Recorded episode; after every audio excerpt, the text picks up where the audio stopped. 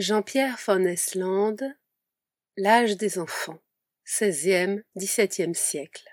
Les seuils de la modernité, collection dirigée par Michel Jeanneret et Max Angamard, volume 22 Draw, 2019 Lu et enregistré par Charlotte Simonin. Introduction. Les enfants dans la littérature des XVIe et XVIIe siècles, le sujet de ce livre appelle quelques éclaircissements. Les enfants et non l'enfance. La distinction ne va pas de soi, mais elle s'impose. Il faut en effet attendre Rousseau et les Lumières pour que les spécificités de l'enfance soient valorisées, le romantisme et la révolution pour qu'elle incarne les vertus d'un peuple affranchi de la tutelle monarchique, Freud et la psychanalyse pour qu'elle devienne le centre de gravité à partir duquel comprendre la personnalité individuelle et son développement singulier. Du coup, quand nous pensons aux enfants dans la littérature, ce sont les figures d'Émile, de Gavroche, de Cosette ou du Petit Prince qui nous viennent à l'esprit, plutôt que celles dont il est question dans les colloques d'Erasme ou que le personnage de la petite Louison, à qui Molière donne la parole dans le malade imaginaire. Les infortunes de Cosette subissant les rebuffades des Thénardier nous touchent davantage que le triste sort qui attend le petit chaperon rouge au fond des bois. De même, enfance de Nathalie Sarraute nous paraît rendre mieux compte du caractère décisif revêtu par les premières années de vie que les enfances de Pantagruel et Gargantua, ou que le regard rétrospectif que Tristan l'Hermite porte sur ses débuts dans le page disgracié, son roman autobiographique. Parce que nous considérons les enfants sous l'angle de l'enfance et des valeurs qui lui sont associées depuis le XVIIIe siècle, il nous est devenu difficile de comprendre le rôle qu'ils jouent auparavant dans la littérature. De nombreux auteurs n'attendent pourtant pas que l'enfance soit reconnue en tant que telle pour valoriser les enfants. Mais ils procèdent autrement, la nostalgie des commencements leur étant étrangère, tout comme l'idée selon laquelle tout se jouerait, à l'échelle d'une existence individuelle, dans les premières années. Certains se démarquent même de la conception traditionnelle que leur époque se fait de l'enfance. Héritée de l'Antiquité classique et des pères de l'Église, cette conception est fixiste.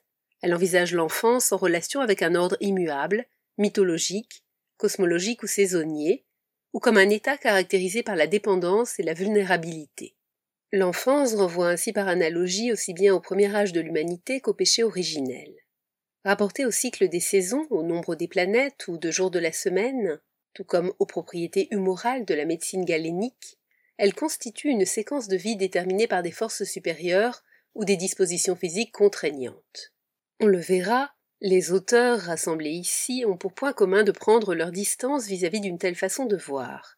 Ils traitent les enfants comme des sujets dynamiques, d'emblée différenciés, dont les faits et gestes ne renvoient ni à des principes universels, ni à une faiblesse quelconque.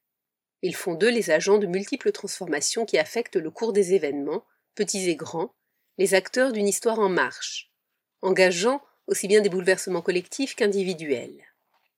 La ribambelle qui se forme ainsi court entre les premières années du XVIe siècle et les dernières du XVIIe. C'est alors l'âge des enfants, parenthèse diachronique séparant le Moyen Âge du XVIIIe siècle, et synchronique par l'écart qu'elle manifeste entre une conception traditionnelle de l'enfance et les enjeux de sens dont les personnages enfantins sont porteurs. Deux imaginaires caractérisent l'âge des enfants. Le premier concerne la naissance, entendu comme un événement inaugural. Le second concerne la formation, entendu comme un processus dont dépend l'avenir. Ces deux imaginaires traversent des genres aussi variés que le roman, la poésie, la prose d'idées, le théâtre, les mémoires, les maximes, les fables et les contes.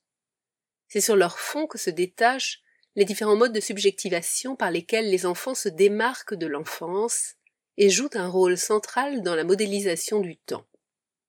C'est ainsi qu'ils font d'eux des sujets symboliques, auxquels sont attachées des espérances nouvelles, dans les poèmes composés à l'occasion des naissances princières, tout comme dans les écrits pédagogiques humanistes, ou dans les épisodes rapportant la venue au monde et l'éducation de Pantagruel et Gargantua. Le traitement qu'ils reçoivent est différencié. Les utopies questionnent ce mode de subjectivation symbolique dès le XVIe siècle et tout au long du XVIIe. Au tournant des deux siècles, Montaigne le rejette explicitement ouvrant alors la voie à des modes de subjectivation qui confèrent à la naissance et à la formation un tour plus concret, mais non moins exemplaire. L'action directe que les enfants exercent sur le monde qui les entoure, que celui-ci relève de la fiction ou de la réalité factuelle, renvoie alors moins à un avenir prometteur qu'à un présent dont ils infléchissent le cours de manière immédiate. Les mémoires, les romans comiques, la comédie et la tragédie en témoignent plus particulièrement, en mettant en valeur le rôle qu'ils jouent dans l'histoire qu'ils vivent, davantage que dans l'histoire qu'ils symbolisent. Leur intelligence des circonstances leur permet non seulement de s'y adapter, mais de leur donner du sens. Parce qu'ils en sont aussi les observateurs attentifs et subtils, ils en comprennent les ressorts profonds, sans nécessairement chercher à peser sur les événements.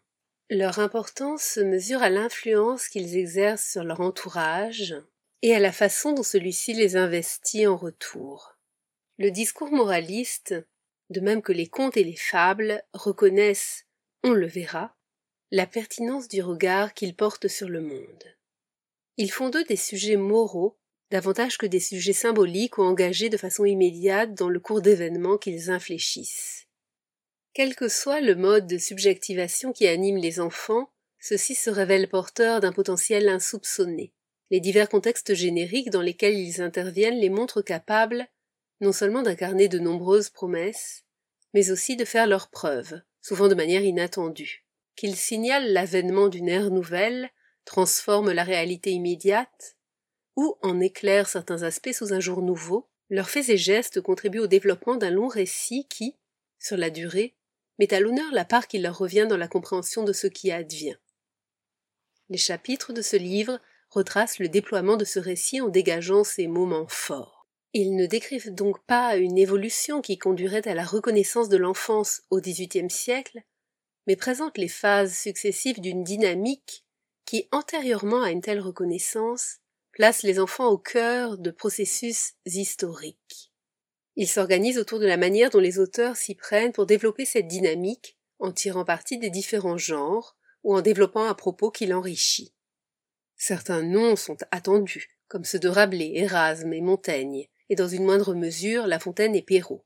Les enfants dont ils parlent présentent des différences qui animent l'horizon commun, sur le fond duquel ils s'inscrivent. Les considérer en perspective permet donc de mieux saisir les tensions qui traversent l'âge des enfants. D'autres noms sont moins attendus, comme ceux de Marot et Ronsard, ou encore ceux de Corneille et Racine.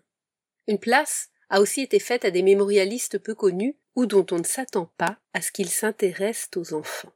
Tous ont laissé des écrits qui, d'une manière ou d'une autre, aident à la compréhension de ce qui donne son unité à l'âge des enfants. Celui-ci s'achève lorsque la dynamique qui le sous-tend a déployé l'ensemble de ses virtualités. Débute alors le temps de l'enfance, qui est encore le nôtre. Note.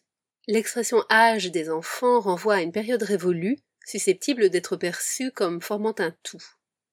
Le temps de l'enfance désigne par contraste une période en cours.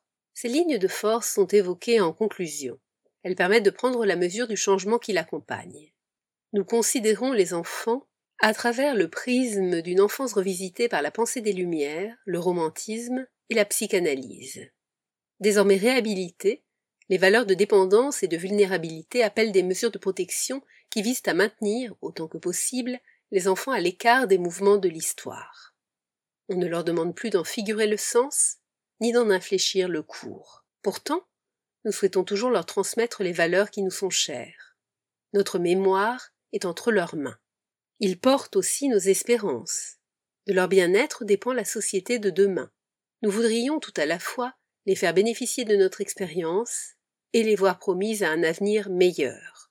Nous aimerions faire d'eux les héritiers d'une mémoire vivante et les défricheurs d'un monde en devenir. L'âge des enfants nous rappelle que s'ils partagent notre présent, c'est à leur façon, loin de l'idée que nous nous faisons de leurs capacités ou de leurs limites.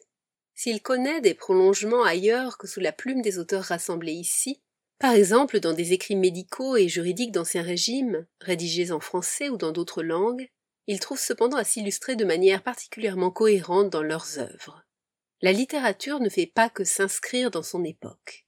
Elle est bien placée pour la raconter et lui donner un sens qui n'apparaît qu'après coup.